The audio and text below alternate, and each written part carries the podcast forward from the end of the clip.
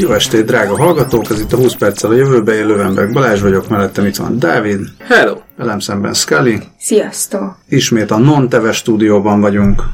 Bár az is lehetne, hogy utólag megtippeltethetnénk mindenkivel, hogy most vajon hol voltunk. É, és most egy most csütörtök, csütörtöki felvétel van, ami nagyon nem szokott lenni. Igen. Éppen ezért pont időben érkezett egy szerdai hír. Kedves, hát azt is mondhatnám, hogy a fő hájtehenészeti levelezőnktől, Dénestől érkezett e-mail, mégpedig arról, hogy, hogy, a, hogy megjelent a, a hínár lobby a tehenészetben is, hogy állítólag a hínárral etetett tehenek, ami nem tudom, hogy, nem tudom, hogy ez hínár, vagy, vagy alga, vagy mi. Hát az Hínár? Hínár legyen. A hínár az olyan balat, az a, az ilyen, De van tengeri hínár is. ezt hínárnak hívják? Jó. Csorda történt, ezt írta. Eh, amiért Aminek egy emberként tisztelektünk. külön tapsolunk és sziszenünk, hogy a hínárral etetett tehenek kevesebb metánt termelnek. Linkelt be egy aranyos kis videót a University of the Sunshine Coast, ami eh, nem tudom, hogy ez, ez hol van. A, ez Ausztrál. Azt én, én úgy emlékszem. Legyen Ausztrál. Szóval egy Ausztrál Egyetem tudósai azon dolgoznak, hogy kifejlesztenek egy olyan hínárt, amivel megetetve a teheneket kevesebb metánt fognak majd felböfögni, meg fingani. És ez És, jó lesz nekünk? Már nyilván a metán csökkenése az jó, de a teheneknek is jó mindez? Állítólag jó. Szóval Dénes nem csak, tehát nem állt meg itt, hanem nagyon rendesen utána ment, és talált is egy 2017-es, hát nem cikkel, ez ilyen blogpost a Seaweed, Seaweed and Co. cégtől, akik azt állítják, gondolom mindenfajta elfogultság nélkül, hogy egészségesebb lesz a szarvasmarha ö, húsa, bár ugye nincs ilyen, hogy egészségesebb élelmiszer, de hogy jobbat tesz neked, hogyha olyan ö, marha húst eszel, ami hínárral etetett, hínárral is feltételezem, etetett de, marhából származik, mintha ilyen béna a legelésző állatkának a húsát ennéd. Basic tehenek. Igen. Hát ez fantasztikus hír. Tekintettel arra, hogy ö, fukoidánokat és laminarinokat is tartalmaz a, a hínár, nem tudom, ezt tudtátok-e? Ezt nem tudtam, viszont a Seaweed Co. oldalon azonnal felfigyeltem a Weed and Wonderful elnevezésű ö, versenyre, ahol a legfinomabb hínáros receptek versenyeztek. Most nem megyek bele mélyebben, de an- annyit írok, hogy a, a füstölt skót tengeri hínáros olaj ö, aranyérmet szerzett ezen a versenyen. És ezt embereknek készítik, vagy a teheneknek? E, ezt, ezt embereknek, mert a Cooking with Seaweed teggel volt mindez ellátva. Wow. Majd azután még linkelte Dénes a The Conversation cikkét, amiben szintén erről beszélnek, viszont ő azt állítja, mármint Dénes, hogy ehhez nem, nem terem elég hínár, hogy azonnal átálljon a világ állattenyésztése erre. Tehát most a kell, most kell hínár, hínár farmokba fektetni. Igen. Ezt így hirtelen nem találtam meg, hogy, hogy, hogy ez, ez abban a cikkben hol szerepel ilyen közvetlen módon, hogy nem terem elég Kína, de, de elhiszem. Viszont szerintem tehát tengerből több van, mint termőföldből. Szóval, hogyha Ez igaz. tehát ugye a, a potenciál az ott van. Ki tudja, mennyi káros anyaggal jár a hínár termelése, Ö, vagy termesztése. Jó, hogy kérdezed, mert én pont most tartok itt a The Conversation cikkében, hogy a óceánokban létesített hínárfarmok rengeteg széndiokszidot kötnek meg, és tehát, hogy ez egyrészt az oxigéntermelést segíti, ráadásul a tenger pH-ját is növeli, vagyis hát a, Javítja. Javítja, igen, mert hogy, a, hogy igen, ki, kisavasítja, nem akarom, nem, igen, ők ezt írják, hogy deacidify, nem, nem mondom, hogy lugosítja, mert akkor meg átesünk a túloldalra, szóval a hínár az jó, az a lényeg. Tök menő. Igen, a, nem is tudom, hogy beszéltünk erről korábban, hogy a mezőgazdaság Hold everything, Ajaj. most, most jöttem rá, moszatról beszélünk, nem hínáról, mert itt a barna moszatok, a brown seaweed az biztos, hogy barna moszatot jelent, és akkor ezzel most a helyére tettük a hínára vagy moszat vagy alga kérdést. Tehát moszat. Jó, hát ezt a Mossad A ügynök. moszat, A Akkor nem híner lobby, hanem moszat lobby, az, az Hát, ahogy igen. jobban hangzik. Um, Félbe hagytunk. akkor mit hívunk hínárnak? Minden esetre. szóval ezt, a, ezt az anyagot, ezt, a, ezt az élőlényt, um, na, tehát ott, ott tartottam, bocsánat, így visszakanyarodok másfél ezelőttre. Tehát, hogy beszéltünk arról korábban, hogy a modern mezőgazdaság az ugye ki, uh, igazából kiszedi a földből a tápanyagokat, és nem pótolja vissza uh-huh. elég gyorsan, és ez hosszú távon elég komoly problémákat okozhat. Erre is állítják, hogy ez megoldás, mivel a, pont ezek a, ez a barna moszat, ez nem igényel semmi egyéb ilyen tápanyag uh-huh. kiegészítést, hanem ami van a tengerben, azt szépen használja. Jó, hát el tudom képzelni, hogy itt nagyon erős a moszat lobby, de az biztos, hogy a mindenféle ilyen alternatív mezőgazdasági megoldások azok nagyon jól jönnek, nem csak a szarvasmarháknak, hanem igazából minden, mindenhol máshol is. Viszont a már-már filozófiai magasságokba emelt mi a hínár ma kérdésre. Annyit mondok, rákerestem, és két Wikipedia bejegyzést is találtam, a rögzült, illetve a felszíni lebegő hínárok. Ja. És akkor még a sínárokról nem is beszéltünk. Bejegyzését, és akkor igen. Meg a dinárokról. A binár. binár. Fú, Hinár is kód. na hát... Maradjunk a tengeren. Igen, arra gondoltam, hogy jegeljük egy picit ezt a témát, Ó. de Igen, hát a múltkor, azt a múltkori adásban volt azt hiszem a, a hóágyúzni kell az Antarktiszt ö, hírünk, ö, de most nem erről lesz szó, a másik pólusról, a, mégpedig az északi sarkról, a, ahol hát nagy probléma, hogy ott is fogy a jég, ugye nyaranta ott ráadásul a, a teljes jégsapka, hát akár teljesen el is tűnhet most már, mert ugye ott nem földterület van javarészt, és ezen szeretne segíteni egy indonéz designer, bizonyos Faris Rajak Kotaha Tuhaha, aki egy jég, jéggyártó tenger alatt járót ö, épített, illetve a, a prototípusát megtervezte. de voltak társai is. Igen, volt egy... Például lesz már a Budi.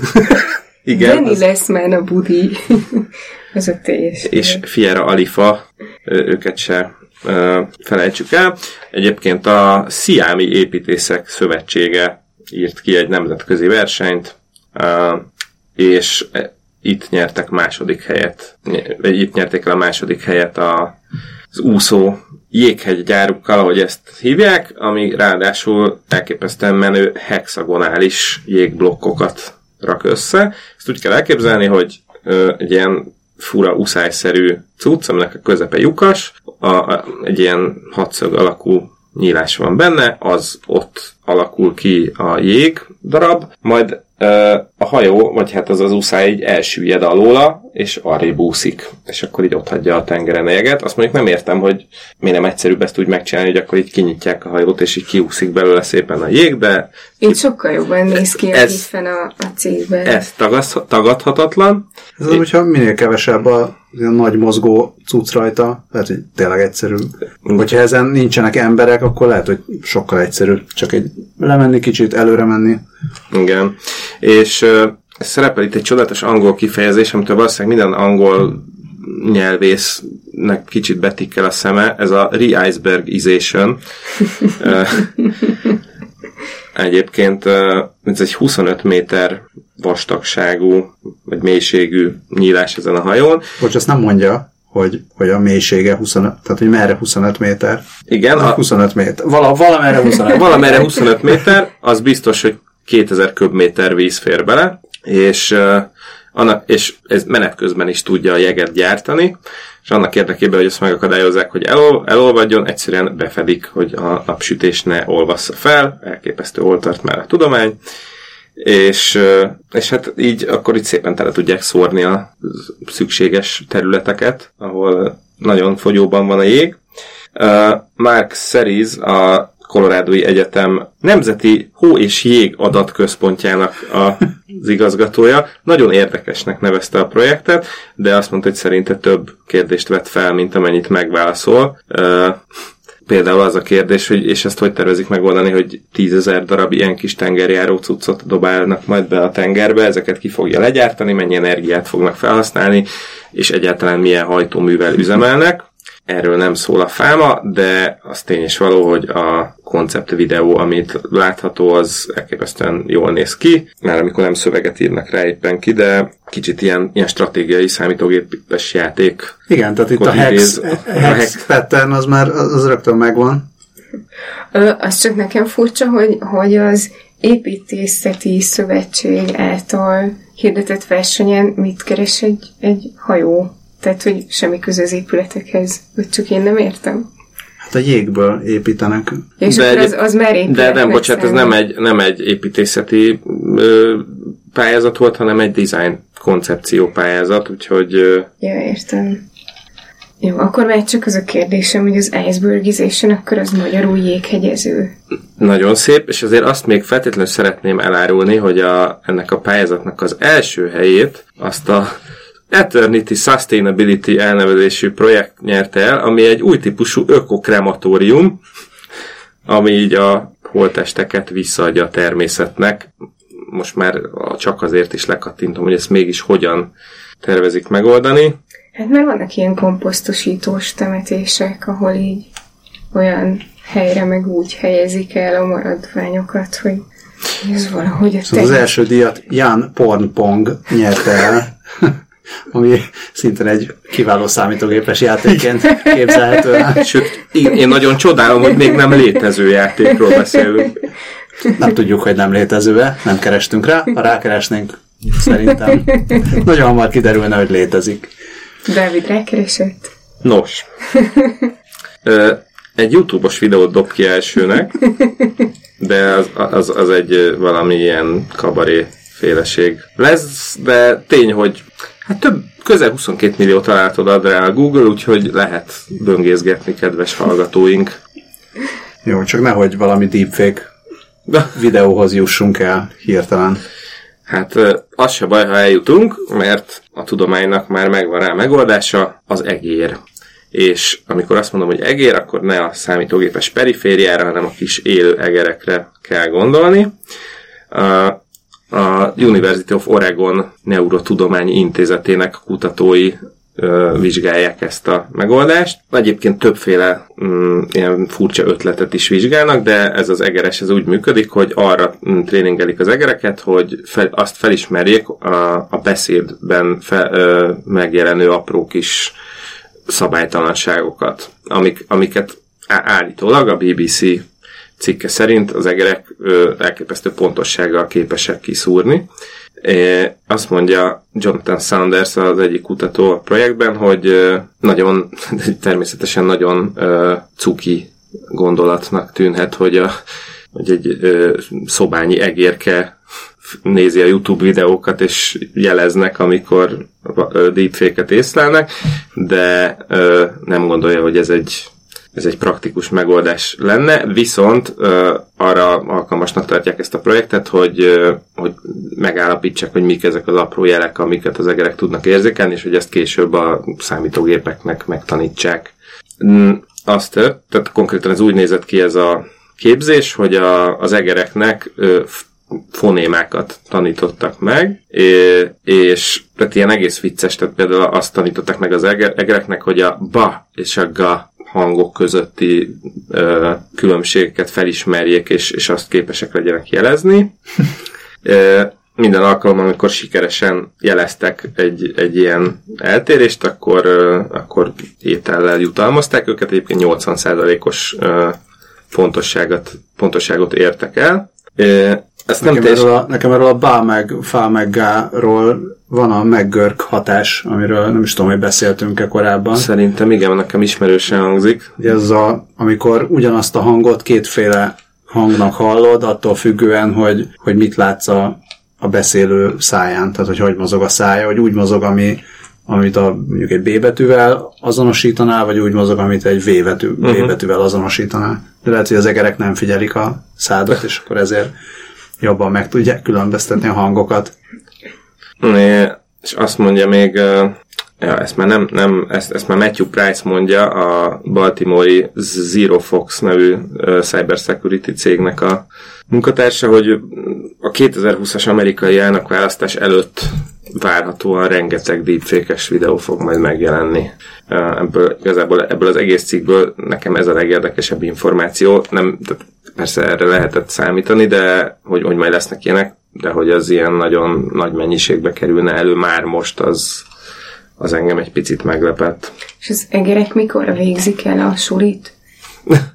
Hát szerintem van az a kaja mennyiség, amivel már visszakamar be tréningelhetőek. Itt is írják, hogy 80%-os pontossággal dolgoznak. Szerintem az, az átlagos tévénézőt simán lekörözi, úgyhogy...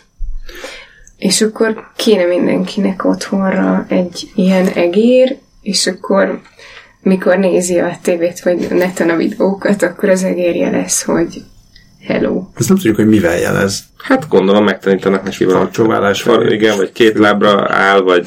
Hát vagy oda megy, és izé oda kakil mellé, és akkor jelzi, hogy a mondani való az ennyit ért. Azt nem mondják, hogy létrehozni egy hasonló algoritmust, ami észreveszi Ja, ugyanezt. ugyanezt, az olyan mennyivel Hát pontos, hatékonyabb. Pont er, erre akarják használni ezt az egészet, hogy majd ha már tudják, hogy mire kell figyelni, akkor azt meg e, Egy egér beprogramozzák. alapú algoritmus? Aha. Az egerek megírják. Ezt meg kell tanítani az egereket programozni. Igen, egyébként azt mondja Matthew Price, hogy egy használható deepfake videó körülbelül 100 és 500 dollár körüli összegből lehet összehozni. Ah, Úgyhogy ennél valószínűleg drágább az egerek tréningelése, de hát ezek az egyetemi kutatók már csak ilyenek.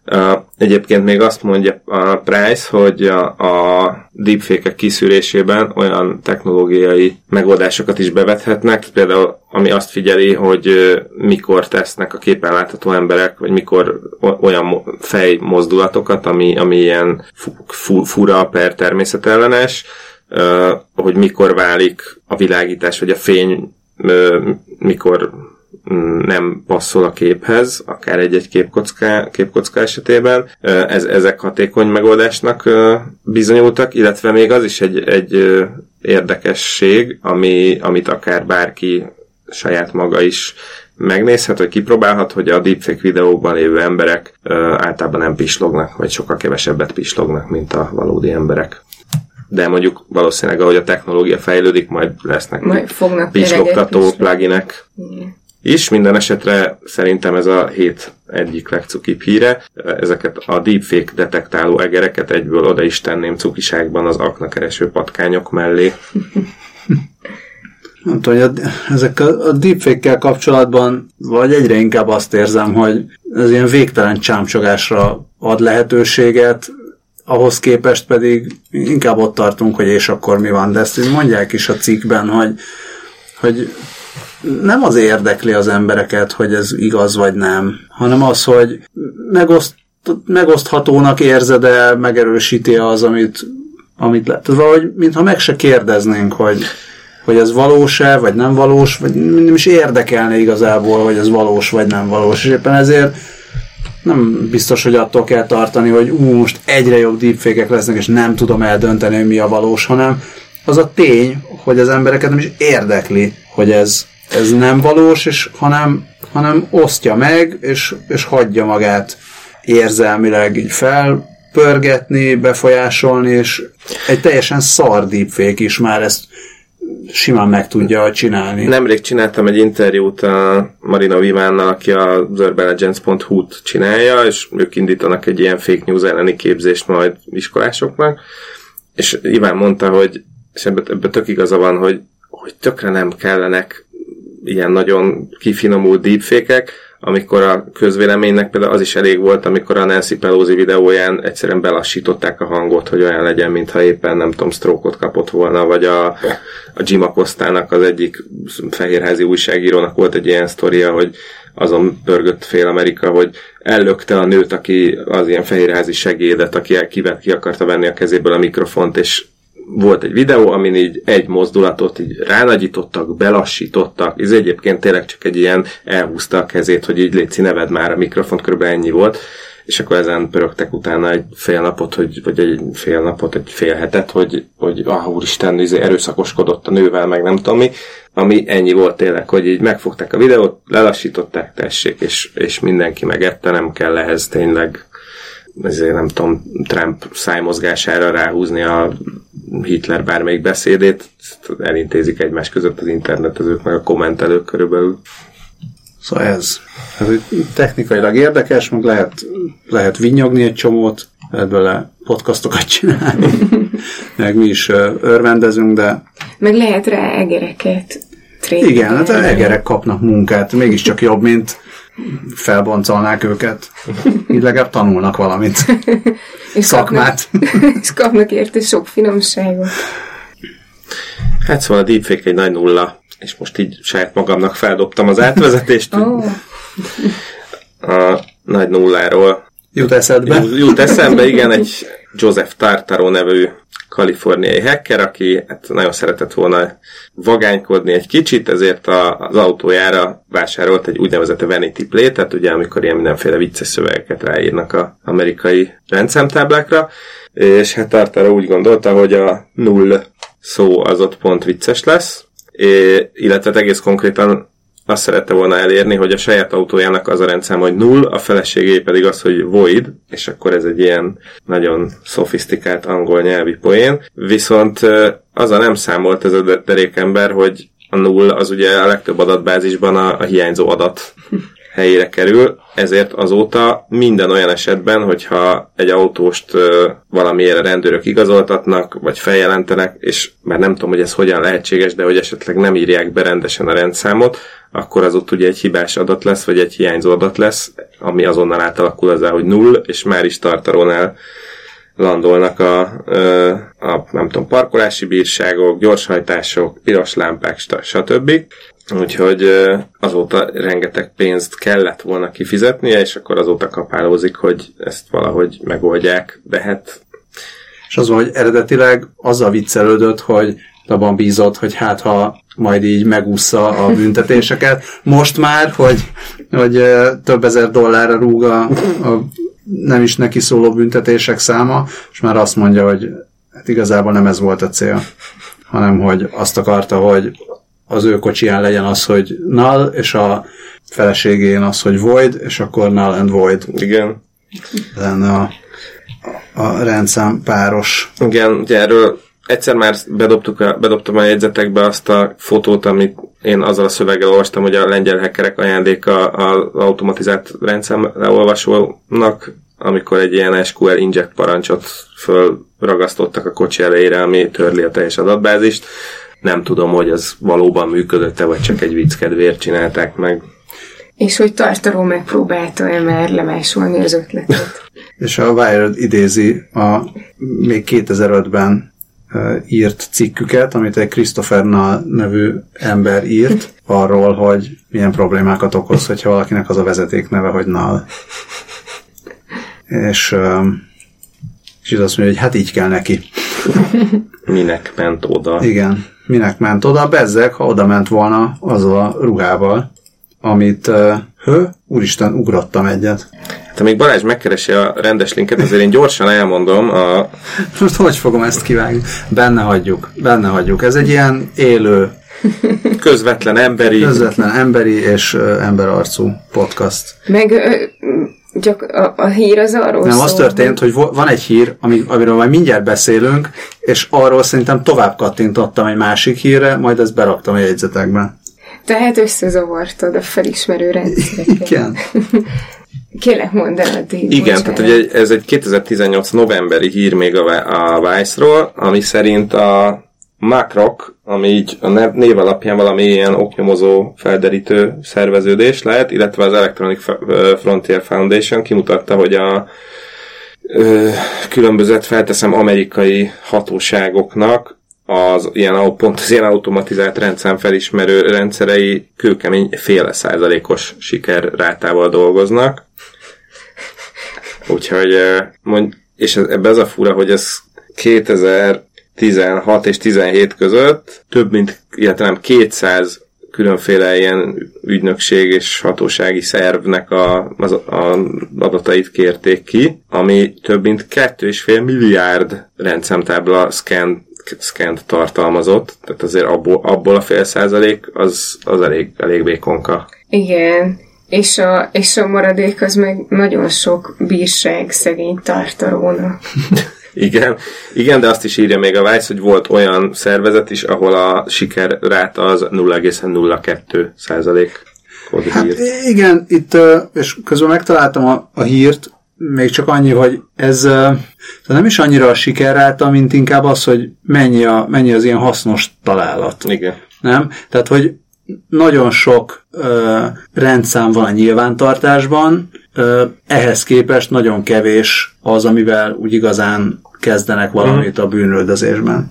És ezt a ez ellen tervezte Kate Rose a Adversarial Fashion nevű kollekcióját, ahol uh, ilyen pólók meg egyéb ruhák vannak tele rendszámokkal, amik jól összezavarják ezeket a rendszám felismerő uh, szerkezeteket, és ezt mutatta be a Defconon most augusztusban. É, és ebben a cikkben, ebben a cikkben idézik ezt a korábbi Vice cikket, amiről beszéltünk.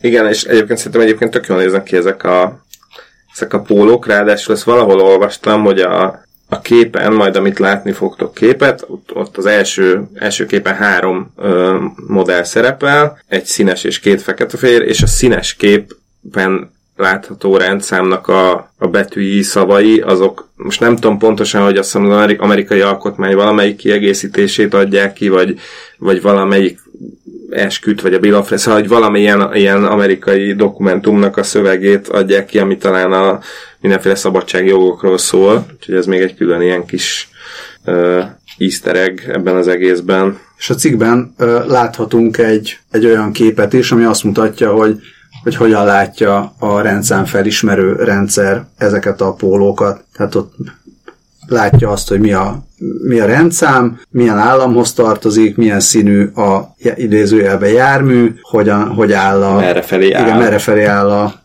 GP kocsi, és milyen típusú autó, azt is. Ezek a Azt nem tudom, honnan tudja, hogy SUV crossover. Hát, mert szerintem a DMV-ben még a, az utolsó csavarnak a karcait is bejegyzik. Hát, lehet, hogy mellé is néz, és akkor ott egy ilyen parkolóházban készült ja. ez a dolog, tehát lehet, hogy még itt a környezetét is felismergeti. És egyébként ezt a két róz a de, az idei Defconon mutatta be. Igen, ezt mondtam. Ja, bocsánat, ezt, bocsánat, ezt nem hallottam, viszont igen, azt, me, azt is megjegyzi a Vice, hogy az idei Defconon 10%-kal nőtt a, nő, a nők részvétele, úgyhogy... Én... Hát jó, hogy mert ruhákat is lehet. Ez nagyon szexista volt. Nekem szabad. Az, mert, hogy... az N szót te kimondhatod? hát nem, hát én is nyilván csak viccelődtem. Megördüljünk tovább. Hozott a töltőállomásra, mint az új elektromos rollerek. Mm, egy, egy kínai cég azt jelentette be, hogy ilyen elektromos Hát ilyen roller meg robogó közötti átmenetet fejlesz, de így a kép alapján inkább rollernek mondanám. Őnek az a különlegessége, hogy, hogy hogy miután használták, tehát bérbe lehet venni, és miután használták magától visszamegy a töltőállomásra, és így uh, szerintem tök creepy lesz, hogyha ilyen magányos rollerek kószálnak az utcán. Igen, ami külön vicces, mert hogy, tehát, hogy már nem csak az emberes rollerektől kell majd rettegni a gyalogosoknak, kerékpárosoknak, autósoknak, hanem a, a szellem fantom rollerek mm. is. Egyébként, nem bocsánat, tudom. csak közben itt olvasom, hogy ez a, a Ninebot nevű cég, uh-huh. akikről szó van, ők a legnagyobb beszállítói például a Lime-nak is, a, aki, ami ugye van Magyarországon is. Igen, igen, meg, meg állítólag erre már van megrendelésük az Uber-től, meg a Lyft-től, akik nem csak autóban fognak utazni, Ö, és egyébként nem tudom, lehet, hogy a, lehet, hogy a szellem rollerektől azért kell kicsit kevésbé tartani, mert ezt elvileg ilyen AI-jal irányítják felhőből, és valószínűleg a szellemroller per AI az inkább betartja a közlekedési szabályokat, mint a, nem tudom, részeg angol legény búcsúsok, akik kibérelik a lájmot a körúton. Lehet, hogy a közlekedési szabályokat betartja, de attól még időnként véletlenül neki mehet embereknek. Meg hát, Mint, mint mindenki. Vagy hát az Igen. emberek is véletlenül vagy direkt fellökhetik. Igen, igen, meg a... Tehát ne, nehéz, nehéz kiszámítani. Nem mindegy. Közben azt nézem, hogy ez nem is csak a Ninebot, hanem ez a Segway és a Ninebot-nak a közös Konzorcium. vállalata, akár konzorciuma. Meg azt is írja még itt a Reuters, hogy egyébként amíg ma egy hasonló ilyen roller 100, 100 és 300 dollár közötti összegbe kerül, ez a cucc 1420 dollárba fog kerülni, úgyhogy azért nem hiszem, hogy ez olyan hirtelen beszántja majd az egész világot. Um, azt írják, tehát nyilván egy ilyen megtérülésről nem volt szó, de azt írják a cikkben, hogy, hogy ezért lesz ez érdekes az ilyen elektromos roller bérlő cégeknek, mert, mert hogy ők minél gazdaságosabban akarják üzemeltetni a cuccaikat, és hogy most így, így embereket kell kiküldeni, hogy összeszedjék a rollereket, és elvigyék a, a töltőpontra, és akkor így ez állítólag sokkal olcsóbb, azt nem tudni, hogy mennyi idő alatt térül meg. Viszont így azt írják, hogy, hogy nem sokára kezdenek a, a, az utcai tesztek, és hogy 2020 első negyed évében már nagy, nagy tételben fogják árulni. Tehát, tehát nem is tűnik olyan távolinak. És majd az lesz, hogy éppen megállsz valahol, aztán elmegy tőled a roller, mert már azt hiszi, hogy befejezted. Egyébként- szaladt után. Egyébként a, nálam volt néhány éve tesztelésen egy ilyen, egy ilyen nagyon-nagyon okos LG robot porszívó, ami szintén ezt csinálta, hogy visszament a takarítás végén a töltőjére, de előtte egy ilyen nagyon cuki kis diadalitos zenét játszott le, és úgy, úgy indult haza, és így, így vele együtt örültem, hogy annyira ügyes, hogy rollereknek is ilyen kell. Azt ugyan egyáltalán nem írják, hogy hogyan tervezik ezeket vezérelni, mármint, hogy le van írva, hogy AI vezérli, és hogy távolról a felhőből irányítja, de azt nem írják, hogy de milyen szan- szenzorokkal érzékeli azt, hogy nem tudom, ember van előtte, vagy egy, egy autó állott, vagy, vagy van ott egy korlát, tehát hogy ezek így ezek, ezekre azért elegánsan nem tért ki a Reuters cikke, és azért, az, tehát ahogy azt láttuk, hogy az önvezető autóknál is van még mit megreszelni, szerintem ez se lesz teljesen zöggenőmentes. Lehet, hogy ezek azok az apróságok, amikkel Kínában nem foglalkoznak. 5-10 ezer Alapvetően működjön, de Meg mit tudom én, is szerelnek ilyen kis szirénát rollerre, és akkor így, így közli a roller, hogy adjanak utat, és akkor így mindenkinek el kell húzni az útjából kész. lehet, hogy egy egér ül majd a tetején, és az ott mondja, hogy balra-jobbra. és, és közli, hogy ez, ez nem, nem egy deepfake, meg not a drill. ez megtörténik. Régen ütöttük már a Facebookot, nem? bár ütnie őket egy roller. Hát, hogyha egy roller nem is, most egy ö, bírósági per azért elkaszálhatja őket. Áldassék ismét csak a Electronic Frontier Foundation neve, akik erről beszámoltak. A Illinois állam szövetségi bíróságán hozták meg azt a döntést, hogy folytatódhat a per a, a Facebook külön bio, biometrikus adatgyűjtés ellen, nevezzük így, mert mondjuk megfigyelésnek nem, ne, nehezen mondanám.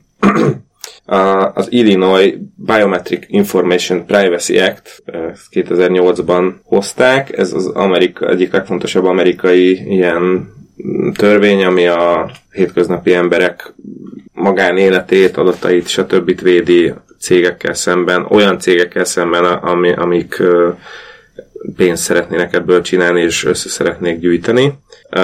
És ugyanez a törvény például megtiltja a cégek számára azt, hogy begyűjtsék, felhasználják, hogy megosszák a, az emberekhez köthető biometrikus információkat másokkal, de kivéve, hogyha erre mm, kifejezett felhatalmazást kapnak az illetőtől, illetve azt is előírja ez a törvény, hogy a, ezeket az információkat meg kell semmisíteni, miután betöltötték a funkciójukat. Azért érdemes lenne egy picit, mert hirtelen is elkezdtem gondolkodni, hogy milyen biometrikus információkat gyűjtött a Facebook valaha is, és le is írják a cikkben, hogy ugye ez a arc felismerés uh-huh. és, és azonosítás, tehát hogyha van egy user fotód, vagy több, több olyan fotó, amin be vagy teggelve, akkor elkezdi megtanulni a Facebook, hogy oké, okay, az... akkor ez az arc, ez te vagy, és akkor a többi fotón igazából, hogyha nem, nem vonod meg erre, az erre vonatkozó hozzájárulást, tehát a hozzájárulás, ez egy, ez egy opt-out rendszer, tehát alapvetően Igen. úgy veszi a Facebook, hogy te ehhez hozzájárultál, és akkor elkezd azonosítani téged mindenféle más fotókon tőled függetlenül, és szépen építgetni ezt a... Tehát a, az arcod megvan a Facebooknak, és kötődik az összes többi adatodhoz. Igen, és, és olyannyira megvan, bocsánat, hogy, hogy még egy-két évvel ezelőtt ez még ilyen pará, parába is előjött, hogy hogy vadidegeneknek a fotóin is felajánlotta hogy a te, hogyha tényleg úgy, mit tudom én, ezt szigeten csinált valaki egy fotót a barátairól, és te ott álltál a háttérbe, akkor felugrott a fotóján a te neved, hogy én ezt az embert ismerem, mondta Zuckerberg. Bocsánat. Ja, csak annyi, hogy ismeri tíz évvel ezelőtti fotód is ott van, és tudja, hogy az te voltál 2000... Ha megcsináltad a Ten Challenge-et. Igen, igen, csak erre gondoltam. Egyébként még a BIPA, így hívják ezt a Illinois törvényt, Ilyet még nem bibáltam. Azt is, azt is kimondja, hogy nem csak akkor kell megsemmisíteni ezeket az adatokat, hogyha betöltötték a funkciókat, hanem hogyha az adott cégnek már három éve nem volt újabb kapcsolata az adott emberrel. De mondjuk ez engem külön érdekelne, hogy a, hogyha ez ugye így van, és ez 2008-as ez a törvény, ami azt mondja, hogy a, az informed opt-in consentre van szükség, tehát hogy arra, hogy te megértetted, felfogtad és aktívan kifejezted az ez irányú szándékodat, akkor, akkor a Facebook ezt hogy tette meg? Vagy ők azt mondták, hogy azzal, hogy regisztráltál, azzal te ezt kipipáltad. Hát meg mit tudom én, néhány évente, vagy néhány havonta kapsz egy évet, hogy módosítottuk a yeah. beállításainkat, és akkor, vagy nem azért, egy az adatvédelmi poliszinket, és akkor ha tovább használod a Facebookot, akkor elfogadtad, valamelyikben simán benne lehetett.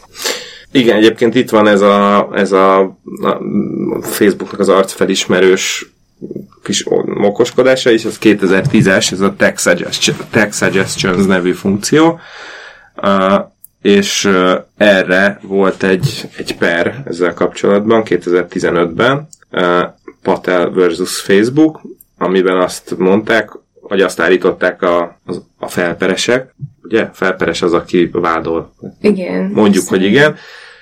Tehát ők azt mondták, hogy ez, ez a funkció, ez, ez megsérti a bipát, és, és akkor ezek után a, a Facebook azzal oldotta ezt meg, hogy átvitte az ügyet Illinoisból Kaliforniába, és, és utána ők fellebbeztek a, a döntés ellen. Tehát, hogy szerintük, szerintük ez nem sérti meg ezt a rendelkezést. Na mindegy, a lényeg az, hogy most... Tehát az van, hogy, hogy van, van itt sok-sok bonyolult jogi folyamat meg lépés, és azt nem tudom, hogy ki ellenőrzi, hogy a Facebook valóban töröl adatokat, vagy valóban most már aztán nem gyűjt ilyen dolgokat. Van egy olyan érzésem, hogy igazából senki. Tehát ez eddig sem az volt a jellemző a Facebookra, hogy olyan lelkiismeretesen és törvénytisztelő módon meg transzparensen működött volna. Tehát ez, ez igazából ezután, ezután sem biztosított semmilyen módon. Igen, és ez lazán kapcsolódik egy tegnapi hír, a, hogy nem sokára bevezetik a Facebookon a Clear History nevű funkciót, ami, ami mindenféle ilyen adatvédelmi jogosultságot visszaad a, a felhasználók kezébe. Szóval ez a Clear History nevű funkció, ezt a Cambridge Analytica botrány után kezdték el fejleszteni, és azt teszi lehetővé, hogy többek között, hogy például a, meg, megtagadhatod a hozzáférést a böngészési előzményeidhez, mert ehhez ugye nyilván hozzáfért a, a Facebook, emellett meg részletesebb áttekintést kapsz arról, hogy milyen adatodat kivel, mivel és hogyan osztod meg. Például, de például az egyik felületén kifejezetten olyan információkat mutat majd meg, hogy milyen alkalmazásokon és weboldalakon hogyan követi a felhasználókat a Facebook, akkor is, hogyha nem vagy épp bejelentkezve, vagy ki vagy, vagy szóval legalábbis ez, ez nem világos, hogy most akkor, hogyha be vagy jelentkezve, ki vagy jelentkezve, vagy elég, hogyha becsukod azt az adott fület, amin a Facebook meg volt nyitva, nyilván nem. Olyan nincs, hogy ki vagy jelentkezni. Igen, és van egy Off Facebook Activity nevű felület, ahol meg azokat az oldalakat láthatják majd a felhasználók, amik adatokat küldenek vissza a Facebookhoz a hirdetések célzása érdekében, és akkor ezt, ezt is ki lehet majd törölni, meg vissza lehet vonni minden egyes oldaltól a, a hozzájárulást az adatok ilyen jellegű felhasználásához vagy legalábbis ezt mondják. Ez az off Facebook, ez olyan, mint ahogy a nőket nevezik a szolgáló lány meséjében. Ja. Hát ugye ott így a... Nem, nem néztem még a szolgáló lány meséjét. Én sem néztem, de én elmeséltetem magamnak mindig a Ja. feleségemmel. Ja, akkor csak annyi, hogy ott De- azok a nők, akik még, ez, ez nem spoiler, azok a nők, akik még képesek gyermeket Mhm. uh-huh. megfogadni és kihordani, ők, őket nem a saját nevükön szólítják, hanem a, annak a az kapitánynak a nevén, akinek ki van utalva, tehát off Fred, off Joseph, off nem tudom ki. Ja. Off Mark. A, a kedvenc ö, mondatom egyébként, ami a Facebooktól származik, akik közleményt adtak ki ennek a remek funkciónak a bevezetésével kapcsolatban, ők már így előre szabadkoznak, mert azt mondták, hogy, hogy azt írják, hogy előfordulhat, hogy a listában megjelenhetnek olyan weboldalak is, amiket a felhasználók nem kerestek fel. Ez akkor lehetséges, ha például egy ismerősük a felhasználó telefonját használva megnézte az adott weboldalt, vagy ha például otthon közösen használják a számítógépet a család többi tagjával. Uh-huh, uh-huh.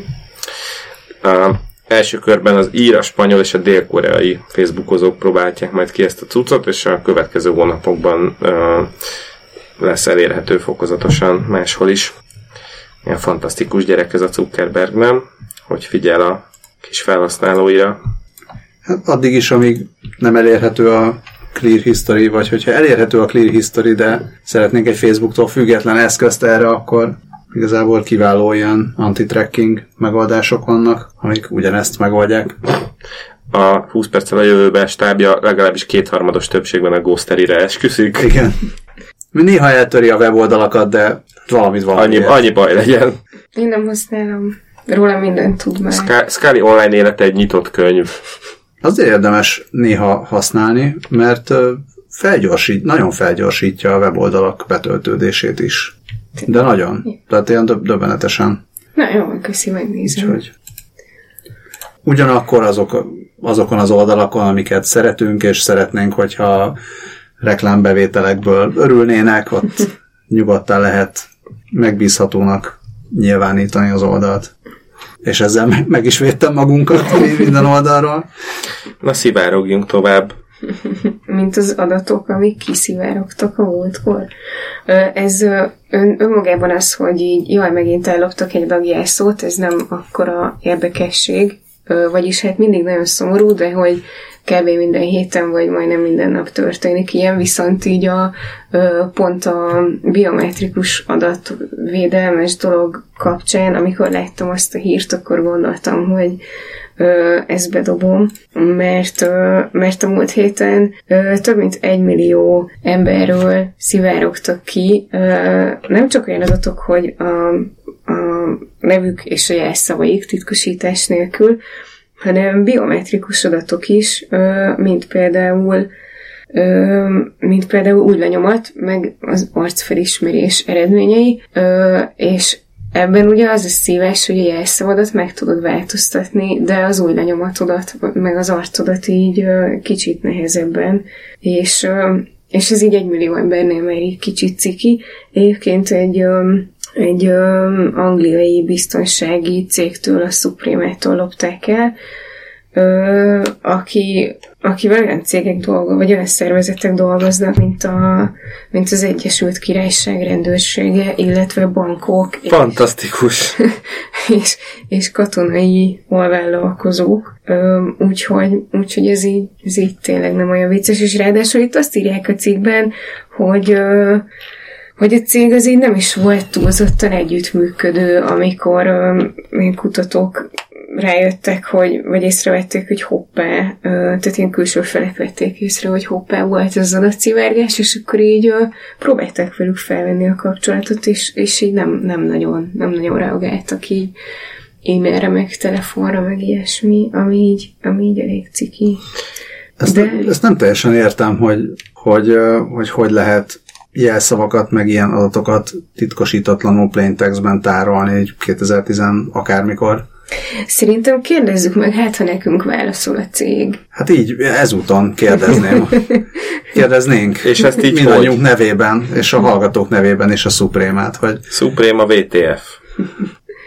Hát én, igen. én azt nem értem, hogy azt írják itt a cikk végén, ahol igen, hogy 23 gigabájtnyi adat került ki közel 28 millió rekorddal, hogy egy héttel azután, hogy ezt felfedezték, kijavították. Hát gondolom a részt javították ki, amin keresztül ellopták, de ja igen, igen. De akkor az már mindegy. Hát félj, csak annyi, hogy akkor más már nem lopja el, vagy más most már más, hogy fogja ellopni. Nehéz ezt elképzelni, hogy általában mondjuk van egy szupréma, feltételezem, hogy az Egyesült Királyságban az, hogy ki lesz a rendőrség beszállítója, vagy ki lesz az X bank ilyen biztonsági rendszereinek a beszállítója, ott csak van valami tender, csak van valami specifikáció, hogy, hogy hát vagy nincs. De, de van. Csak, csak mi van benne? Vagy nem, nem tudom. Annyira fura. Szóval tényleg, amikor, amikor az ember egy szerencsétlen egyhetes kampányhoz csinál egy weboldalt, ott, ott milyen a kiválasztási folyamat, és ehhez képest ez úgy három fokkal érzékenyebb, és, és tényleg, tényleg ez van, hogy, hogy plain textbe tárolják a... Nem, a, nem akarok, vagy. Nem akarok ö, konkrét cégeket megnevezni, de nagy, Nagy-Britanniában vezető text szektorban dolgozó cég befolyásos embere mondta ilyen kicsit lesajnálva, ja, te azt hitted, hogy izét nincs korrupció, és nem úgy megy ez, hogy a ilyen-olyan miniszter öccsének a cégébe befolyattak nem tudom hány millió fontot, ha-ha-ha. És akkor egy kicsit szomorú lettem, ami most Balázs arcán is tükröződni nem, nem, biztos van, de nem azt gondolom, hogy jaj, hát ezekben az országban nincsen korrupció, csak azt gondolom, hogy... Akkor már okosan nem, csinálj. Nem, csak az, hogy tényleg ilyen, ilyen bizonyos rendszerek beszállítói felé van valamiféle elvárás. Akkor is, hogyha le van vajazva. Ja. Hát Tehát, igen, igen. Nem, mehetek úgy, nem mehetek úgy oda, csak azért, mert én vagyok valakinek a, az öccse, vagy huga, hogy jó napot kívánok, én a kis kockás füzetemben írom fel, hogy mi van, és az a admin-admin a, a belépési. Tehát, hogy ez, akkor se, hogyha megkentem mindenkit. Hát vagy lehetne a megkenésnek a feltétele, hogy oké, okay, akkor csorgasd vissza, nem tudom, az 50%-ot, de legalább 10%-ból így néhány biztonsági megoldást vezess már be. Lehet, hogy a McKen Ericssonnal szerződtek. hát az is az Eriknek a fia. a vikingek mindenhol mi. Illetve, hogy most akkor mi lesz? Az, az is érdekelne. Szerintem megugrott a plastikai sebészeknél a jelentkezők száma. Hát meg a Suprémával mi lesz? Tehát most jövő héten olvasunk majd valamit, hogy esetleg kirúgták őket, vagy, lehet, vagy most már azt... jó, ja, kiavítottátok, jó van, az a lényeg. Nem, lehet, hogy azt fogjuk olvasni, hogy a jövő héttől a, az angliai rendőrök a lábújjai, lábújjaikat tartják a, az új lenyomat olvasóhoz, mert az, azokat az adatokat még nem lopták el. Hát jó. Vagy mindenkit felraknak valami hajóra, aztán elvisznek egy szigetre. Oh, igen ám, de azokon a hajókon, ha és amennyiben a Ja, de nem, nem a brit haditengerészet, hanem az amerikai haditengerészet, nem baj, kicsit döccen a szegvé, de hát annyi baj legyen. Megint csak Zsukinak lett igaza, így tudnám röviden összefoglalni a Wired uh, cikkét, ami arról szól, hogy a amerikai haditengerészetnél egyre másra megszüntetik az érintőképernyőket, és fizikai gombokra és kapcsolókra állnak vissza, és mert ugye Zsuki, Zsuki azt mondta, a, aki még emlékszik a had, hadászati különkiadásunkra, hogy a mindenféle haditechnikában az a jó, ami minél fajékebb, mert az kevésbé tud elromlani, meghibásodni, meghekkelődni és egyebek és hát az amerikai haditengerészetnél rengeteg mindenféle probléma merült fel. 2017-ben például volt a USS John McCain nevű hadihajó, üt, karambolja neki ütközött egy teherhajónak, amiben 10 matróz életét vesztette, és az amerikai mi ez, közlekedésbiztonsági tanács azt találta, hogy ennek a tragédiának részben a különféle nem kifejezetten jól működő technológia és rendszer volt az oka, és most azt, azt írja a US Naval Institute News, hogy a következő 18-24 hónapban szépen leszerelik ezeket az érintőképernyős rendszereket, és visszaállnak ezekre a fizikai gombokra.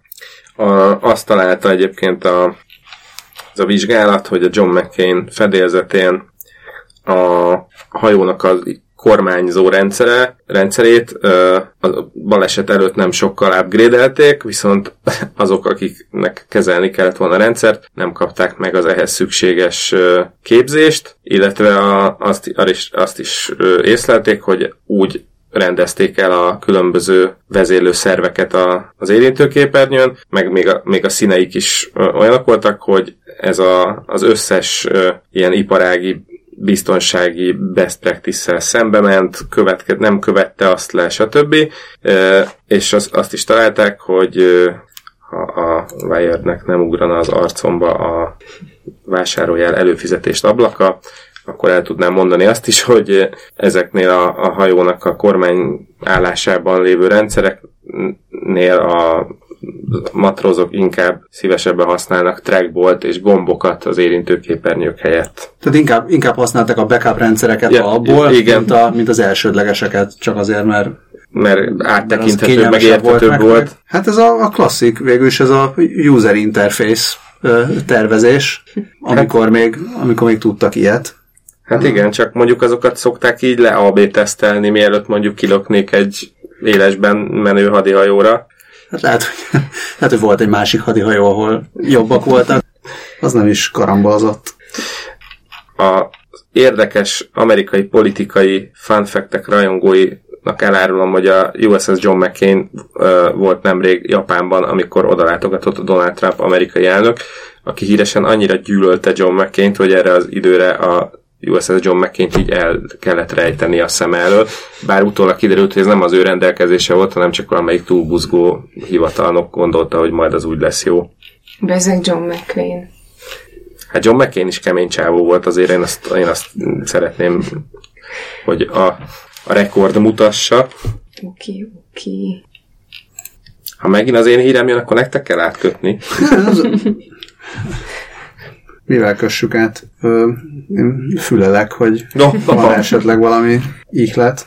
Sok hírt raktál be, szerintem az volt, hogy mi nyaralgattunk scully mire visszajöttünk, azt láttuk, hogy már van benne 20 hír, mindegyiket te raktad be, és kérdezted, hogy akkor most jövünk, vagy nem jövünk. Ennyi. Én felébredtem a nyaralásból, aztán egyszer csak már egy nappal a felvétel után voltunk. Igen, szóval mindenki retteghet, mert egy félelmetes új hacker módszerrel akár meg is lehet süketíteni bárkit, aki számítógépet vagy telefont használ. De sőt, gyakorlatilag bármilyen internetre csatlakozó eszköz lehet így fegyverként használni, aminek van hangszórója.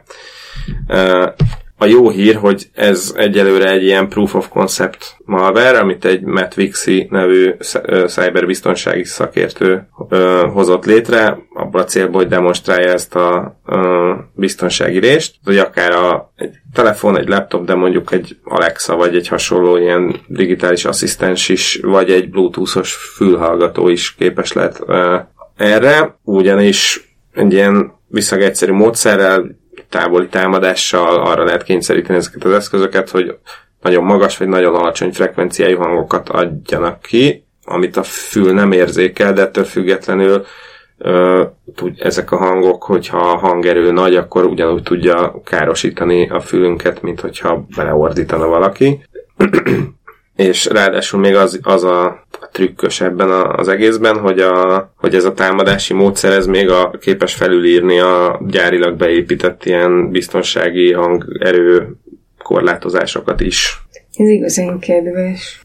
Én próbáltam itt a cikkből, hát először ugye a te cikketből megtudni, hogy oké, okay, de hogyan, és ezt nem, nem találtam meg, amit é- értem, hogy miért nem, miért nem írtad nagyon bonyolultra, de, de most itt egy Wire cikket találtam, hogy hogy ez technikailag hogyan megy, mert mégiscsak kell, azért valahogy kell valami kapcsolat a- az eszközhöz. Hát azt, meg Akár- a, azt akár megoldja az, direkt módon. a internet, tehát, vagy hogy a, vagy a fertőzésre gondolsz, hogy hogyan fertőzik meg a gépet? Nem, nem, hogy hogy, hogy működik, tehát mi Ja. a, mit, mit csinál a malware. Hát gondolom igazából egy, csak egy, küld egy hangjelet, vagy szóval egy olyan információt, hogy itt van ez a sok egyes meg a nulla, amiből kijön egy olyan, hogy nem tudom, hány tízezer hercen ilyen hangerővel, akkor mehet a buli. Tehát az volt, hogy különböző eszközökön, különböző eszközöket tesztelt, hogy egyáltalán milyen hangokat képesek kiadni. Azon, azon kívül, amit Uh-huh. amúgy, hogyha nem tudom, feltekered a hangot, akkor, akkor sima userként így el tudsz érni, és akkor azt, azt találta, hogy bizonyos eszközök képesek voltak sokkal magasabb frekvenciák elérésére, és ilyen Bluetooth hangszóró, meg, meg ez a zaj zajcsökkentő, vagy ilyen zajkizáró, Zajszűrő. ilyen zajszűrő fejhallgatók pedig nagyon mély frekvenciákat voltak képesek elérni. És aztán még az is volt, hogy ezzel a malware olyan, ö, a- azt is el tudta érni, hogy pár perc ilyen nem normális működés után már annyi hőt termelt ez a, ö, ez a cucc, hogy hát e- ezek az eszközök annyi hőt termeltek, hogy megolvadtak a műanyag. Tehát vannak. és még az arcodba robban a hang. Igen, vagy a füledbe olvad. Aha, remek. A, azt, azt is írt, ö, írta még Vixi, hogy ezzel a módszerrel nem csak így megsüketíteni, meg olvasztani lehet, hanem akár nyomon követni is lehet valakit, mert simán meg, meg lehet csinálni, hogy rányomom a telefonodra ez, ezt a malvert, ami egy bizonyos frekvencián ad ki hangot, amit te egyáltalán nem hallasz. Viszont bármilyen kamera, tehát bárhova mész, ott, és ott van egy kamera, ott azt tudja rögzíteni ezt a hangot, és akkor rá tudok keresni, hogy hopp, akkor most nem tudom, a repülőtéren érzékel téged egy kamera, most meg már a másik városban, ahol leszállt a repülőd. Hát de mondjuk, hogyha már malvert raksz a telefonomra, akkor a telefon alapján is trekkelhetsz. Végül De is. nem a, nem a telefonra rak malvert, hanem csak a fülesedbe. Ja. Meg beszéltünk, a, voltak a, ezek a Ben Gurion Egyetem vidám Igen. kiberbiztonsági kutatói, akik mindenféle, tehát már sportból próbálnak mindenféle ilyen vicces módokon Ja, ilyen elérni a hat- hatásokat. Igen, igen, igen. Tehát ott, ott is volt ilyen, hogy nem hallható hanggal adok ki ilyen-olyan parancsokat. ők voltak, ők voltak azok is, azt nem tudom, hogy ők voltak-e, de hogy az is ilyen hasonló, amikor úgy hallgatnak le, hogy, hogy az ablakon keresztül egy chipses zacskóra lőnek egy lézert, vagy sőt nem is lőnek lézert, csak egy chipses zacskót figyelnek kamerával. És hogy azt rezgetik a hanghullámok, azt vissza tudják alakítani a videóról hangá. Hát ha nem is volt, de lehetett volna. Tehát körülbelül ilyen szintűek vannak. De ezt majd akkor előkeresem. És azt így egerek figyelik, hogy tényleg el. Figyelik a chipses zacskót. És egyébként, hogyha erre a kutatóra építenek egy lakóhelyet, akkor az a Vix színház. Jó. Mi jutott? Ez most lesokkolt. Közben megnéztem, nem az MIT volt az elkövetője a chipses zacskós lehallgatásnak. a, ugye volt, volt ez a még máig rejtélyes, hát vagy támadás, vagy nem támadás, vagy jelenség a kubai, Ja, nagy követség. kubai igen, Kubában a, a, az amerikai nagykövetség ellen, vagy hát nem ellen, mert nem tudjuk, hogy ez ellen volt, vagy most itt tömegpszichózis volt, vagy ö, mindenki, nem tudom, berumozott. Kicsit, igen. Kicsit Cuba Librét, kőkeményen. Kicsit sokat ivott. Szóval ott is, ott is gondoltak arra, hogy itt valamiféle akusztikus fegyverekkel támadták be a, a diplomatákat. Um, aztán ez így elhalt, aztán újra előjött, igazából nem tudunk ott semmit. Kedves hallgatók, ha esetleg megbízható összeesküvés elméleteitek vannak, akkor nyugodtan írjátok meg a nem tudom, alufóliás isakukat, kast.hu címre. Ha nem jön oda egy darab levél sem, akkor tudjuk, hogy elküldtétek, de elkapták útközben. Így van. Így van. Vagy elkeveredett a Dark Web-en. Nagyon szép. A Not All Heroes Wear Capes rovatunkban egy névtelen hackerről szeretnénk megemlékezni, aki a Dark Web mintegy 20%-át lelőtte a gyerekpornó elleni hadjáratában.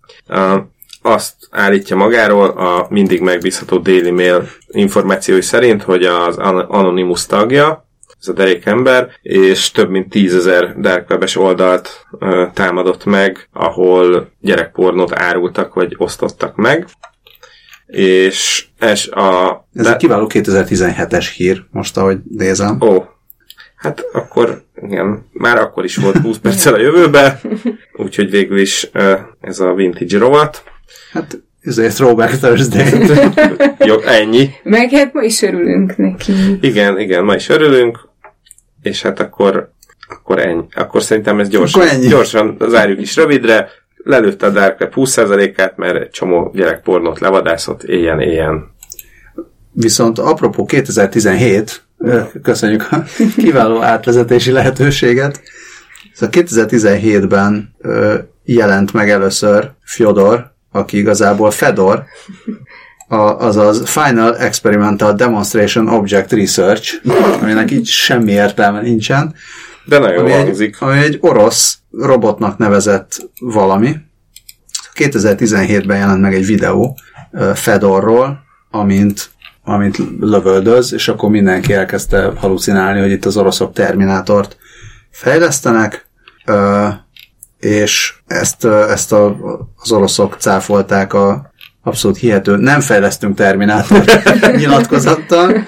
Mindenestre Fedor azért nincs, úgy néz ki, mint egy humanoid robot, de nagyon-nagyon nem robot. Tehát ha az ember belekeresgél, hogy pontosan mit tud Fedor, Fedor tudja utánozni az irányít, tehát inkább egy ilyen távirányítós ja, cucc. Ez egy távirányítható exoskeleton, vagy valami Ö, Még az se. Tehát uh-huh. van neki, vannak neki ilyen izületei, és akkor ha van egy ember, aki csinál bizonyos mozdulatokat, akkor Fedor is csinálja azokat a mozdulatokat, illetve állítólag tud olyat csinálni, hogy ha elesik, akkor fel kell. Mondjuk. Uh, a robotok és a felkelés így egy mondatban nem biztos, hogy szerencsés. Hát én meg pont azt akartam mondani, hogy arra is vagyok képes minden reggel azonnal. Ennyiben mer jobb nálam. Én abban bízom, hogy talán, a, talán az orosz robotok azok megfelelően be vannak fegyelmezve, hogy csak ne keljenek fel, hogyha nem kérik, hogy felkeljenek. Lehet, hogy ők azért visszafogják magukat. Uh, és majd eljutunk a, a mai időkbe is, viszont ami még érdekes, hogy a idén tavasszal írtak arról, hogy, hogy a, ez az orosz Android projekt, ez egy picit megakadt, ugyanis a Oroszország elleni bolykot miatt nem nagyon tudnak alkatrészeket beszerezni oh. Fedorhoz és társaihoz, de erre azt nyilatkozta a robotot fejlesztő cég technikai igazgatója Jevgenyi Dudorov, hogy hát valószínűleg az történt, hogy a hogy látták, ezt, látták azt, hogy Fedor lövöldözni kezdett, és emiatt nem akartak tovább beszállítani a, a fejlesztésbe, és hát akkor most az van, hogy maguknak kell megoldaniuk a, az alkatrész utánpótlást. Én, én készséggel elhiszek mindent, amit a, az oroszok állítanak a robot projektjeikről, de azért a Fedort fejlesztő cég weboldalán azért nem annyira diszkréten ábrázolják ezt a derék gépembert. A mobilos verzión nem látszik, csak a, csak a háttér bal oldala, ahol még csak ilyen, hát én, igen, elsőre lenézel naplemente, másodszor már azért így látszik, hogy valami tűz, füst, valami, valami van. Szóval az a lényeg, hogy Fedor sokkal olcsóbb, mint a Boston Dynamics által kifejlesztett hasonló robotok, állítja Dudorov, és a legújabb küldetése, és most jutottunk el a eheti hírhez, hogy a nemzetközi űrállomásra megy majd Fedor. Hmm. Képzeljétek el. És erre amúgy egy új nevet is kapott. Feldor. Nem, valami Skybot, vagy valami hasonlót bocsánat, így igen, igen, igen. Skybot F850. ö, nevet kapta meg, és, és hát majd ott dolgokat fog megfogni, meg hordozni. Részben a Alexandr Skvorcov űrhajós mozdulatai alapján. Szóval igazából nem lesz olyan nagyon-nagyon robot, de egyelőre ez, ez csak egy ilyen amíg fel, amíg fel nem kell. És időnként egy földfelszínen dolgozó kezelő is átveszi majd az irányítását. Egyébként őt mentési munkálatokra és autók vezetésére tervezték állítólag. Az űrállomás. Mondjuk az, menj, az viszont mekkora menő lehet, amikor megjön egy autó, amit Fedor vezet. Oké, okay, hogy ezt valaki távirányítja, de azért akkor is get in losers. Én, én is még itt nézelődtem a fejlesztő cégnek a, a honlapján, és itt a befejezett projektek között van egy, amúgy tök jól hangzik, egy, egy ilyen kéz exoskeleton, ami ilyen stroke után segít embereknek a gyógyulásban, meg a betegségek kezelésében, viszont mindennek azt a nevet adták, hogy Exorcist 2. Jaj, de szép. magyar fordítása szerintem akkor ödögűző. Hát lehet, hogy ő dögűző, és akkor ő is így meg, meg, megeszi a holtesteket. Nagyon kemény. Mindig csak ezt... Ja. Azt akartam mondani, hogy mindig csak ezt hajtogatod. De azóta már, de azóta már vágom, hogy ez nem arról szólt. Scully two in one kombóval oldotta meg, hogy hogyan ugorjunk át Fedorról a kiri- kirigami világába. A kirigamit valószínűleg már kedves hallgatóink is végeztek, vagy csináltak, nem tudom, hogy hogy, hogy kell ezt mondani, amikor az óvodában az összehajtogatott papírlapból hópelyhet, meg sok emberkét kivágtak. Ez a kirigamifikáció. ez egy slow clap. Ezért, uh, szóval ezt a technikát Japánban kirigami néven ismerik, ami szó szerint lefordítva papírvágást jelent, és az origami, vagyis a papírhajtogatás kevésbé ismert párjának tekinthető, és a Harvard alkalmazott tu- tudományok tanszékén dolgozó Mahadevan professzor és munkatársai megkeresték a kirigami alapját képező egyszerű matematikai elveket, és olyan algoritmusokat hoztak létre, amelyekkel különböző számú méretű és elhelyezkedésű vágások segítségével gyakorlatilag bármilyen formát ki tudnak vágni egy lapból. Ami így, így ebben a formában elmondva nem hangzik annyira izgalmasan, de a cikkben csodálatos gifen lehet látni például ennek a demonstrálását. Egyébként a Nature Materials-ban írtak erről. Korábban is publikáltak hasonló munkát, amiben az origamik felépítését elemezték, azért, hogy szinte bármilyen háromdimenziós struktúrát létre tudjanak ezzel hozni. A kirigamival azonban sokra, sokkal több, minden sokkal rugalmasabban lehet ezt a módszert használni, ugyanis sokkal többféleképpen, sokkal rugalmasabban, hajlékonyak, hajlékonyabban lehet átalakítani a papírlapokat. Ö, azt írja még az Index, hogy bár a kutatócsoportot a japán papírművészet inspirálta, a munkájuk kőkemény matematikai alapokon nyugszik, és az eredményeik a mérnökök munkáját segítik majd, amit én készséggel el is tudok hinni, mert az ilyen mindenféle nanoanyagoknál és hasonlóknál nagyon sokat tud számítani, hogy mit hogyan hajtogatnak, illetve mi hogyan fér ahova, hogy szépen fejezzem ki magam. És kicsit reménykedek benne, hogy amíg beszélek itt, addig Balázs esetleg a matematikai részét keresgéli talán éppen ennek a dolognak. Na, Azt keresgéltem, hogy mik azok a dolgok, amiket az Index cikk megint kihagyott, hogy, hogy egy picit tudjam magamnak is értelmezni, hogy mire jó ez meg úgy egyáltalán. Ö, Szóval, ha jól értem a, az eredeti cikkeket, itt azt keresték, hogy lehet-e, lehet-e így visszafejteni ezt a módszert, tehát meghatár, hogyha azt, azt mondom, hogy szeretnék eljutni ebből a formából abba a formába, akkor meg tudja határozni az algoritmus azt, hogy itt hány vágás kell, És hol? és, és hol, ahhoz, hogy, hogy egy valamennyire szabályos minta alakuljon ki. Tehát nem csak az van, hogy itt össze-vissza vagdossunk, hanem, hanem ha jól értem, akkor itt cél volt, hogy ez egy szabályos, Aha. ö, tehát valamiféle, gondolom, egy ilyen szimmetrikus alakzat legyen valamilyen értelemben, vagy ha, ha nem szimmetrikus, akkor is egy, nem, nem, tudom, nem tudom jobb szóval, hogy szabályos legyen, tehát itt is látszik a, a GIF-en, hogy Egy Hogy négyzetből ez- lesznek ezek a... lesz egy ilyen nézetháló, és, és a, vagy egy ilyen háló, és hogy a, az algoritmus aztán tudja elemezni a kialakult struktúrának a, akár a fizikai uh-huh. tulajdonságait is. Aha. Tehát így gondolom az ilyen anyag, anyagtudományban, meg az, amikor szeretnének tervezni ténylegesen ilyen- fizikai struktúrákat, Mhm. akkor, akkor esetleg előre meg tudják mondani, hogy ez ebből most lehet egy asztal, ami kibírja, hogyha rárakunk öt könyvet, vagy, Mhm. pedig, vagy pedig nem bírja ki, mert összeomlik. Ja, tehát igen, a nan- nanotechnológiától a 3D nyomtatásig látok ebben fantáziát. Meg a nagyon szép gifek Ja, na meg kreálásában. Ja. Hajrá, Kirigami.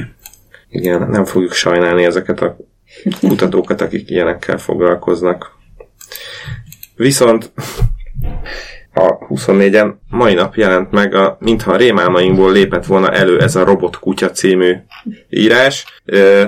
Szerintem a stáb nevében mondhatom, hogy mi egy emberként egyáltalán nem a rémá, rémálmaink, rémálmokra gondoltunk, amikor az Astro nevű robotkutyát megláttuk, hanem hogy egy kicsit megsajnáltuk szegényt, mert bár azt írja 24 cikke, hogy Florida Atlantic Egyetem kutatói valószínűleg aranyosnak és barátságosnak gondolták az Astro névre hallgató kutyarobotot, az eredmény viszont minden csak nem cuki, sokkal inkább a frászt hozza az emberre. Ez szerintem nem igaz, mert Astrónak tényleg egy ilyen egy ilyen poligon Doberman fej, fejet sikerült szerkeszteni, és tény, hogy nagyon-nagyon bizarr szemei vannak, de a cikkbe linkelt videót, hogyha bárki megnézi, akkor az első képkockán azonnal megsajnálja szegényt, mert ilyen rettenetesen szomorú arcot vág, és ugyanakkor meg szerintem tök aranyos a, a kis ala, alacsony testével. Ö, igen, az van, hogy én így egyáltalán nem vagyok kutyás, de amikor megláttam Asztrót, így arra gondoltam, hogy vadásznék neki valami jutalomfalatot, csak hogy, csak hogy jobb kedvre derüljön. Ö, pedig a, tehát a cím alapján én inkább valami olyan robotkutyára számítottam volna, mint ami a valamelyik Black A Mirror. Black Mirror, igen, a. Metalhead című, Igen. és uh, most az egy dolog, hogy ez a Hú, most eszembe jutott az, hogy ez a Astro kicsit úgy néz ki, hogy mint a Boston Dynamics, mint hogy a Boston Dynamics A Spot. kutyarobotjára, spotra, így ráraktak egy, egy ilyen skint, tehát Igen. Ráraktak, rárakták, hogy akkor ez most legyen, nem tudom, egy ilyen félig Doberman, félig Pluto, tehát ilyen sárga-fekete színű, és hogy ez, ez majd lehet egy, egy tök jó dolog. A robotkutya szkínelés? Igen, robotkutya szkínelés egyrészt, CRTM. másrészt, másrészt, hogyha ráraksz egy ilyet, akkor az akár szájkosárként is funkcionálhat, tehát megvédheted magad a robotkutyától, mert ráraksz egy ilyen sapkát, és akkor nem tudja kinyitni a csápszáját, amivel kinyitja az ajtót. És amikor a békevére szállsz föl, akkor direkt a cukiszkint rakod rá, hogy akkor így ne is ijeszgesse az embereket. ha meg este leviszed sétálni, bár ugye miért vinnéd, de hogy most az ellentűnünk túl, Hát ő visz le Ő visz le egy kis friss levegő, kis testmozgás, mozgás, igen, igen, igen. Ö, azt írja még a 24, hogy Astrót háromdimenziós nyomtatással készítették, és mély tanulásos módszerekkel igyekszik a kutyákra jellemző feladatokat ellátni. Ö, persze egyáltalán nem biztos, hogy ez sikeresen működni fog, hiszen Astro, hogy a többi kutyaszerű robot is még csak kis kutyakorban van, vagyis jelenleg egyelőre a legegyszerűbb parancsokat képes teljesíteni, hogy ül, áll, fekszik, és így nagyjából ennyi, de a kutatók célja az, hogy előbb-utóbb képes legyen akár kézélekre is reagálni, színeket felismerni, és például drónokkal interakcióba lépni, amit Hát a nem, kutyák amúgy se tudnak olyan jó színeket fel is. Ö, azt mondjuk nem teljesen értem, hogy a drónokkal interakcióba lépés az hogy, vagy, mi? vagy miért, de a készítők, Ugatja. Po- Posztás drónok. a készítők végső, végső célja az, hogy Astro átvegye majd a rendőrkutyák, kábítószert kiszagoló kutyák szerepét, bombát keressen, vagy fegyvereket kutasson fel, bár később is hasznos lehet abban, hogy a valódi kutyákat veszélyes helyeken ö, kiváltsa. Hát így. De szóval igen, még egyszer megerősítem, hogy a 20 perccel jövőbe stábja egy emberként ke- szereti Astrót, és reméljük, hogy a következő modellnek már sokkal jobb kedve lesz. Nem ilyen bús kiskutya tekintete. És hogyha, hogyha azt látod, hogy Astro szomorú, akkor megkérdezted tőle, hogy asztronómia.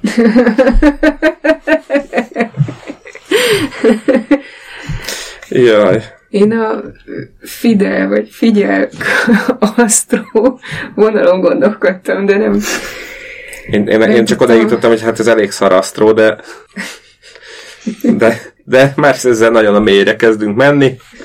Ne is kínozzuk a kedves hallgatókat sok, sokáig már. Igen, se a kutyákat, se a robotkutyákat. Meg a nem, nem kutya ro- robotokat Sem. Nem kutya, meg, meg úgy egyáltalán. Mi elítéljük a, a kutyaviadalokat. A robotviadalokat nem tudom, hogy elítéljük-e. Minden esetre a, a YouTube úgy gondolta, hogy a robotviadal az egyenértékű a, az állatviadalokkal is, és ezért leszedett egy csomó, hát ilyen Battlebot jellegű videót uh-huh. a, a platformról, arra hivatkozva, hogy, hogy megsértették a, az állatkínzás bemutatását tiltó policyjüket. És Amit... ezt nem vettétek valami jelnek, hogy szóltak, hogy srácok nem kéne? Mert mint hogy a robotok szóltak. Hát, hát igen, igen. Tehát ez lehet, hogy... ö, Rokó sárkánya, Már mert itt van a kanyarban. Igen, így van. Ö, Már a jövőben járunk. Van, aki tényleg százával veszített el videókat ö, emiatt.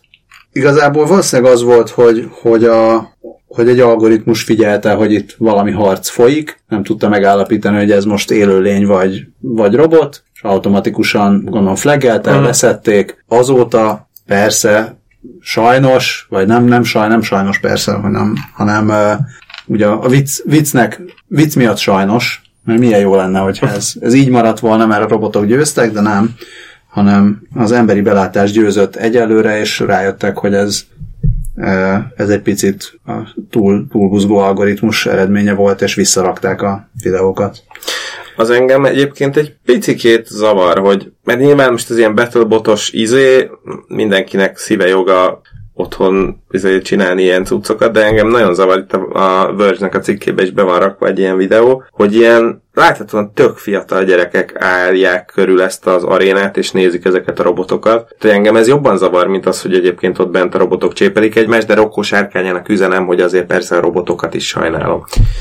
De miért zavar, hogy gyerekek nézik? De, nem tudom, kicsit, lehet, hogy emiatt a körítés miatt, hogy itt van ez a ketrec, ami ez az ilyen faros lemez aljú ketrec, meg minden, de hogy szóval tényleg olyan, mint egy kutyaviadalt néznének, és nem tudok nem arra gondolni, hogy ez azért, nem tudom, egy ilyen bizonyos fajta kondicionálás az ilyen jellegű erőszak szemben, vagy tehát, hogy egy ilyen deszenzibilizálás, és akkor így végül is, hogyha két robotot kicserélnénk két kakasra, akkor ugyanúgy ilyen tágra nyílt szemekkel néznék a gyerekek. Ez a ketrec az azért is van, hogy itt Ne a repüljenek a- Battlebot az ne flexelje szét itt a marcsika fejét. Jó, persze, nyilván, nyilván. Túlmegy egy picit. Hogy igen, de hogy szóval nem tudom, azért lehet, hogy én ilyen nem tudom hány évesek az a gyerekek, mondjuk ilyen 8 és 10 év közöttiek a legkisebbek talán. Hát örülj neki, hogy érdeklődnek a robotika és a technológia iránt. Én tényleg ebben nem, nem látok semmi rosszat, tehát ez, ez ugyanaz, mint amikor a nem tudom, Barbie babát öngyújtóval megmódosítod, csak technológiailag fejlettebb módon. Tehát. Jogos. A jó, oké, akkor ezt túlaggódtam. De mi el fogunk oda jutni, hogy a, hogy a robotok egymással való küzdelme az egyenértékű lesz az állatkínzással? Hát ez egy jó kérdés, ugye még a, a Westworld legutóbbi évada előtt volt az HBO-nak egy ö, sajtótájékoztató, és utána csináltam interjút egy ö, Krajcsi Attila nevű pszichológussal, akit megkérdeztem tehát erről is többek között, hogy, hogy na, mi van a szexrobotokkal, meg a ki mit csinál a szexrobotjával, és hasonlók, és azt mondta erre, hogy jelen pillanatban megnézzük, akkor az ott egy gép, egy porszívó, vagy egy turmix gép, tehát hogy így azzal meg tényleg, tehát hogyha fogok egy porszívót, megveszem a boltban, kimegyek a bolt elé, és kalapáccsal szélverem, az az én szuverén jogom, és nyugodtan csináltam, vagy ugyanígy egy autót is megvehetek, és azonnal fel is gyújthatom, csak nyilván senki nem csinálja meg, mert sokba kerül. De hogyha valaki ezt egy szexrobottal csinálja meg, az is csak egy gép jelen pillanatban még, aztán nyilván majd, hogyha fejlődik az AI, meg, meg nem tudom, akkor Meglátogatják a tisztelt interjú alanyt. Hogy is gondolta ezt? igen, igen, igen. Egyébként, ha már szóba jött, hogy ki mit csinál a szexrobotjával, majd bedobom a linkek közé. Múltkor a Netflixen szembe jött egy olyan stand-upos csaj, aki, aki csináltatott magáról egy szexrobotot, és végén felvitte a Whitney színpadra Cummings. is. Igen, igen. Én is láttam, a és örülök, hogy szóba hoztad, mert tényleg csak ajánlani lehet mindenkinek, mert egyrészt nagyon-nagyon vicces maga az előadás is, meg bazi érdekes ez a rész. Igen, igen, igen, beszél arról, hogy, hogy milyen volt meg, megépítetni a szexrobotot, meg a, a végén van egy ilyen kis uh, verkfilm is, hogy, uh-huh. hogy hogyan készül, de közben is mesél, és nem tudom, elmesél, elmesél ilyen dolgokat, hogy, hogy a testre szabás az mennyire fontos, és hogy akkor minden kiegészítőnek van ilyen x ára, 28 féle melbimbóból választhatsz, hogy melyik legyen, és mondta, hogy nem tudom, ami két-három ezer dollárért raknak rá fanszőrzetet a szexrobotra, miközben ő több száz dollárt költött lézeres végleges szörtenítésre a saját testén, tehát, hogy ilyen... Igen, de azt is elmondta, hogy, hogy ő azt gondolta előtte, meg, meg ez egy ilyen sztereotípia, hogy na, a szexrobot az biztos, hogy ilyen 90-60-90-es szőke kékszemű Barbie baba, azt kész, de hogy amikor elment ebbe az üzembe, akkor elcsodálkozott, hogy micsoda diverzitás tapasztalható ott, és, és, és hogy ilyen, szem, tehát, ilyen szempontból tényleg érdemes megnézni, mert tök tanulságos, az elején ő azt mondta, hogy ez egy beteg dolog, és milyen hülyeség ez, és a végére meg rájött, hogy ez egyáltalán nem hülyeség, és tökre megvan a helye, és a többi. Nem, tényleg nem akarom én se lelőni, mert nézze meg mindenki Whitney Cummings legújabb Netflix specialjét, és írja meg a véleményét a sexrobotkukacskast.hu-ra. Arra vagyok kíváncsi, hogy mi lesz az a, mi lesz az, az e-mail cím, amit már a spam szűrő kiszűr. Volt már ilyen, de szerintem inkább, inkább olyan esetben, amikor így egyszerre jött sok e-mail. Annyira sok e-mail egyszerre? Hát szerinte, szerinte sok, tehát nem százával. A DevNull kukacra már kaptunk, szerintem, levelet. ja. Úgyhogy nyugodtan lehet, lehet kísérletezgetni, hát ha, és nem tudom, hogy Dénesnek egyébként megköszöntük-e a műsor elején, de nagyon szépen köszönjük.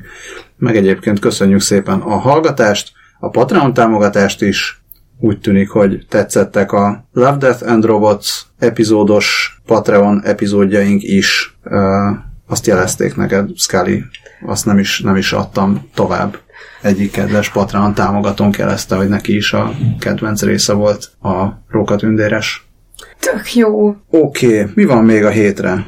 Van egy picikes szolgálati közlemény a hétre, az, hogy egy ideig nem leszünk majd a stúdióban, miattam, mert rövid időre a Silicon Vádiba fogok költözni, egy pár évre, úgyhogy majd onnan fogok én bejelentkezni, Scully Dávid meg ahonnan tud, és a kedves Patreon támogatásokból tudunk majd jó kis mikrofonokat biztosítani magunknak, hogy jó kis hát legalább, legalább ilyen legyen, igen, legalább ilyen legyen a hangminőség, ami nem tudom, hogy most milyen lesz, mert most megint valami olyan setup veszünk fel, amit, amit már próbáltunk. Talán csak egyszer próbáltunk. Igen. nem emlékszem, hogy végül mi lett belőle. Igen, viszont ezzel a 20 perccel a jövőbe igazi, valódi interkontinentális podcast növi ki magát. És így, és tényleg. Úgyhogy köszönjük szépen még egyszer, tartsatok velünk erre a kalandos utazásra. Szerbusztok! Sziasztok! Hello!